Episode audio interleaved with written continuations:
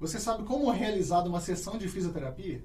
Normalmente, assim como qualquer outro lugar, é feito um cadastro, onde é pego alguns documentos pessoais e até mesmo o histórico por onde o paciente já passou em alguns tratamentos anteriores. Após isso, é realizada uma anamnese. O que é essa anamnese? Nada mais é do que uma entrevista entre o terapeuta e o paciente, onde o, onde o terapeuta vai tentar descobrir os problemas do paciente, da onde veio aquela dor, da onde veio aquele problema, quando começou, como foi, a história da doença, né? toda a história da doença. E a partir disso, a gente parte para a segunda parte da avaliação, que é o exame físico. Esse exame físico é onde vai ser realizados aí, alguns testes especiais, né, para dor da pessoa, ou até mesmo alguns testes de postura, ou até mesmo até de pisada, onde vai ser definido, através desse teste, o seu diagnóstico. E a partir do momento que você tem um diagnóstico correto, você consegue definir as melhores condutas para fazer com esse paciente, assim reduzindo o número de sessões e fazendo com que o tratamento seja mais eficaz.